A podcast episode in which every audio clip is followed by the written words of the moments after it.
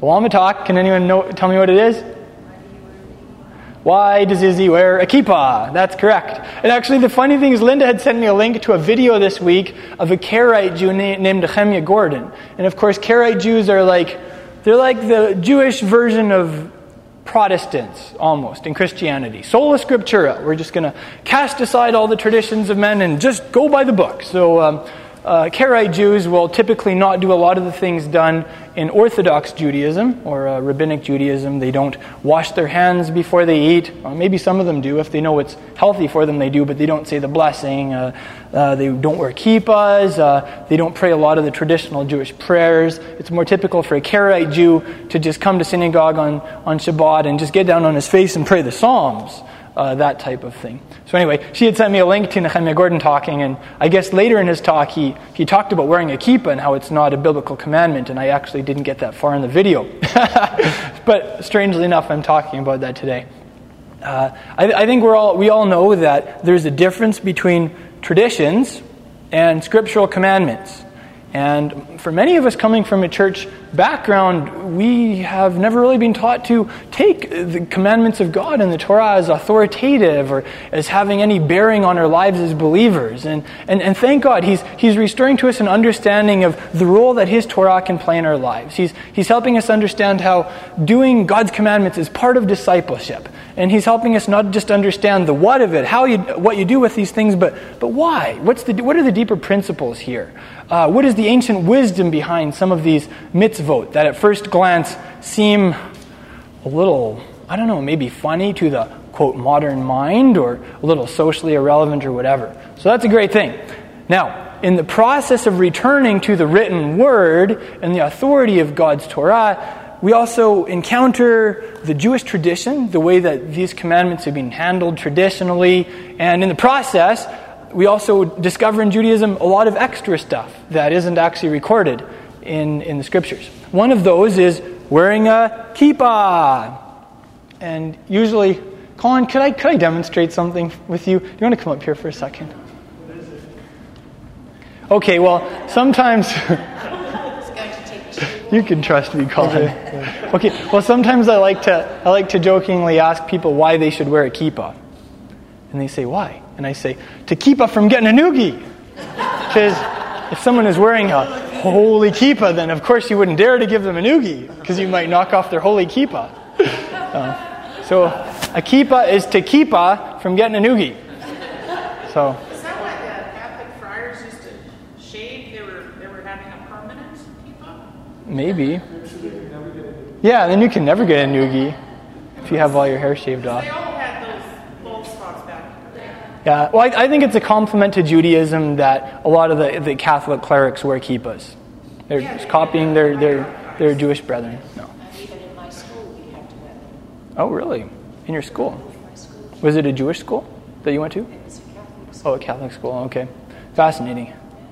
So I'll, I'll give you just a little historical overview here, just for fun. But I'll, I'll, say first off that no, wearing a kippah is not a mitzvah in the Torah. It's a, it's a, it's a Jewish tradition and that's why you'll never hear me suggesting or encouraging people to wear them. Uh, there, there, there's the, I think the first time we encounter the concept of somebody covering their heads is actually in the book of Leviticus.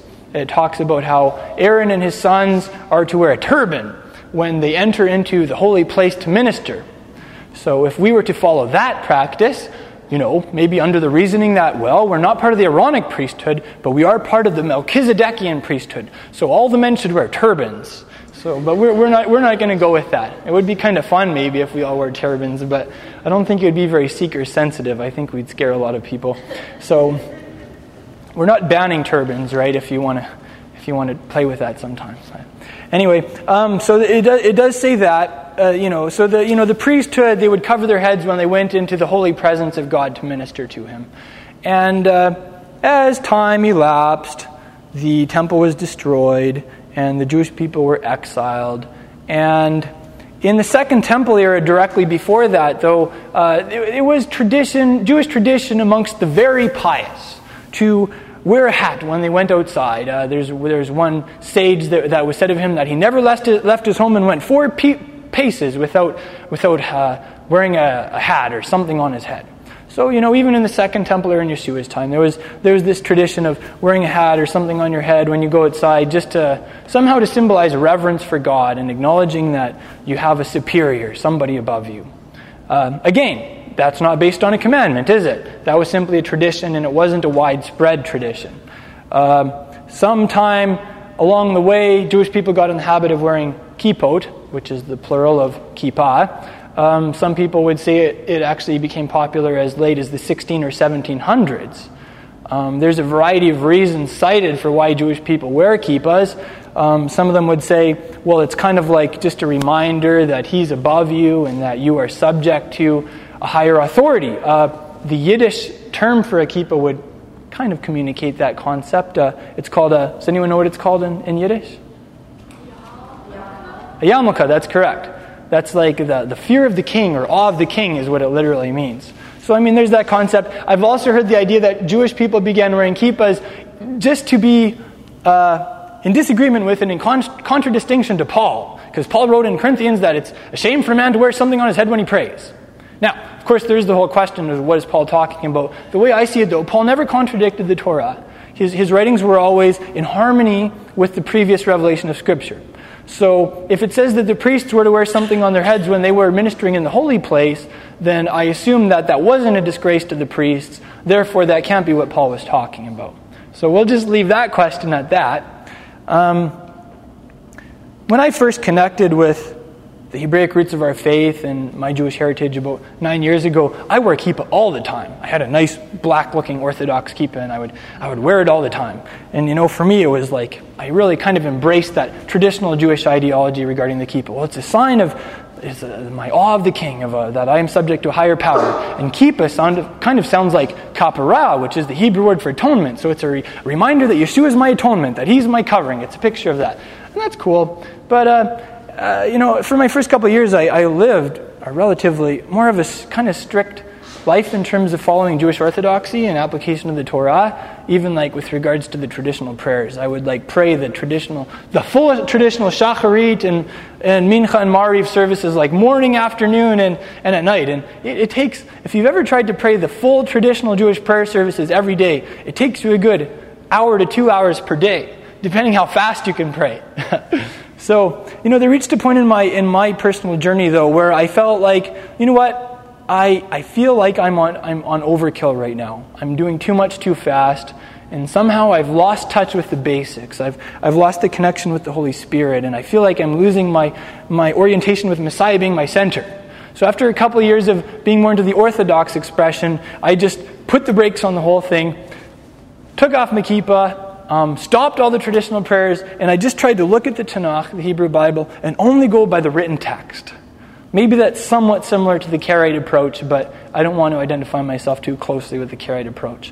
But that kind of approach, you know, just saying, okay, okay, even like how do we do how we do Erev Shabbat? We do a lot of the traditional prayers and things, but if we just want to do this in a very simple manner, the way Yeshua did it, if we want to do it just according to the written word, what does that look like? So in, in our family, we kind of just took the whole thing and we analyzed the whole thing and cut it apart, and we only retained those things that were in the written word. So we said, okay, you know, um, the, the challah, the bread, there's, a, there's examples of that. Melchizedek uh, brought out bread, and they had it as a sign of fellowship. Uh, the, uh, the, the cup of uh, the, the, the cup of the fruit of, fruit of the vine, um, there's, you know, there's a picture of this, and, uh, and reading the scriptures about, about Shabbat. So we kind of went through that process.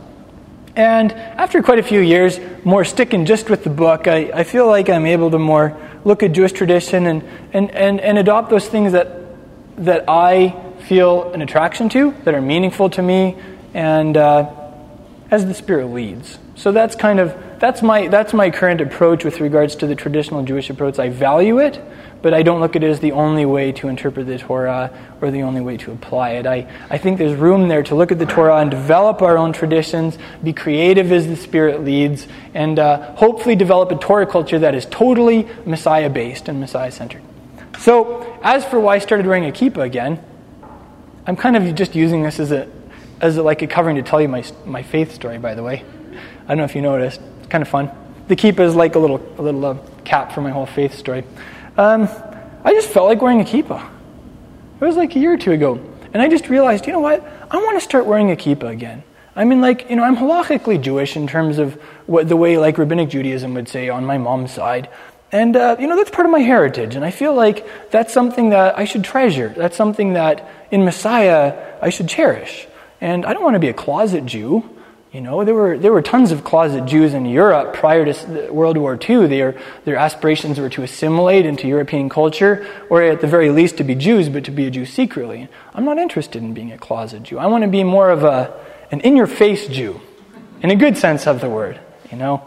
So, I, and you know, I actually wrestled with it for several weeks. I thought, man, I, I really want to wear a kippah, but what are people going to think of me? What if it communicates the wrong impression? What if they think that I'm going too far into orthodoxy or I'm taking on rabbinic tradition or whatever? But I reached the point where I just thought, you know what? If I really want to do that, I should do that. And uh, if people ask questions, I can explain it.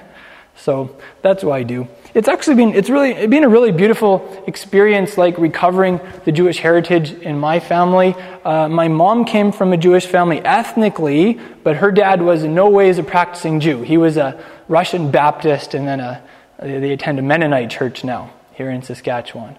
So but it, it's been really fun discovering some of our family background and just realizing how jewish they're. Like my, my mom's dad how Jewish his family was. Like the, some of the names on that side of the family are great. Like his, his, his mom's maiden name was Saruel, which is Yiddish for Israel. So their last name was Israel. And uh, they're from like a Ukrainian Jewish community. And I traced back to the town that he was from, and like over half the town was Jewish. The name of the town was Borodyanka, which means beard town. Because most of the guys there had beards, apparently. It's kind of funny.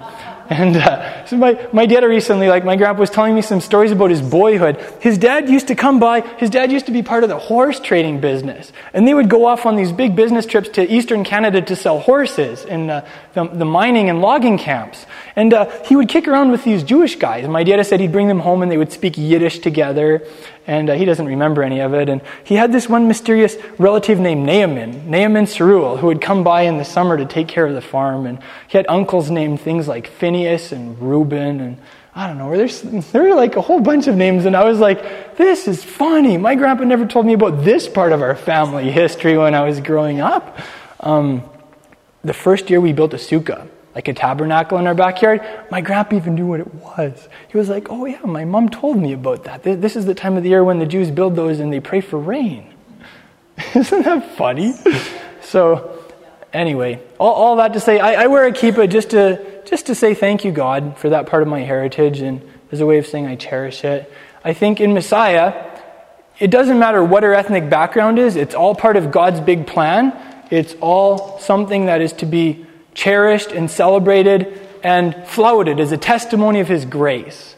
You know, whether we be from a Jewish or, or, or, or non Jewish background, Paul even talked about that in Romans. He said, Messiah was sent to the Jewish people to glorify God for his faithfulness. So when a Jewish person comes into the kingdom, it glorifies God for his faithfulness to, to the promises that he made to the fathers, that he is sending a redeemer to their children's children like it says in the, the Shemona Esrei, the 18 blessings. And then Paul went on in Romans 15 to say, and, and uh, for, for, the, for, the, for the Gentiles, Messiah was sent to glorify God for his mercy. Talk about mercy, hey? God sent his son to the nations to bring them into the kingdom, to adopt them into the covenant, to give them full covenant status as heirs. Talk about mercy. Wow. So I, I just love that, that interplay there. Um, yeah. so that's why that's why we're kippah. Um, I did some more research this last year into what happened to my grandpa's Jewish family in the Ukraine, and most of them were killed in the Holocaust. Uh, the Nazis came through that area of Russia and rounded up over 30,000 of them. I think it was in 1940. Oh, I can't remember. One, 41, 42, 43, somewhere in there. They rounded up over 30,000 and took them to a pine forest and just shot them all. So that's what happened to most of my extended Jewish family in the Ukraine. And for that reason, I wear a kippah. I wear a kippah to say, ha, like the devil didn't get us all, and the Father is still in control, and, you know, there's something about the Jewish people that the enemy hates. And for that reason, there's something about salvation in Messiah that makes the Jewish person more Jewish. And it flies in the face of the enemy and his, his, uh, his, his, um, his distaste of that. So, anyway, that's, that's the other personal reason that I do. I'll often put on my keep and I'll just think about the Jewish people throughout history, how they've been persecuted, how I, I have extended family members who were killed in the Holocaust. And I'll just, I feel like it helps me remember that we are in a long journey as the people of God and that we do have a spiritual enemy and that we're in the middle of uh, quite fierce combat still and the Messiah is coming and we know whose side we're on. Shalom, I'm Izzy Avraham, and thank you for joining me for this talk.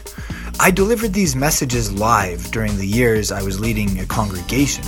They're now hosted by my Hebrew school, Holy Language Institute, at holylanguage.com.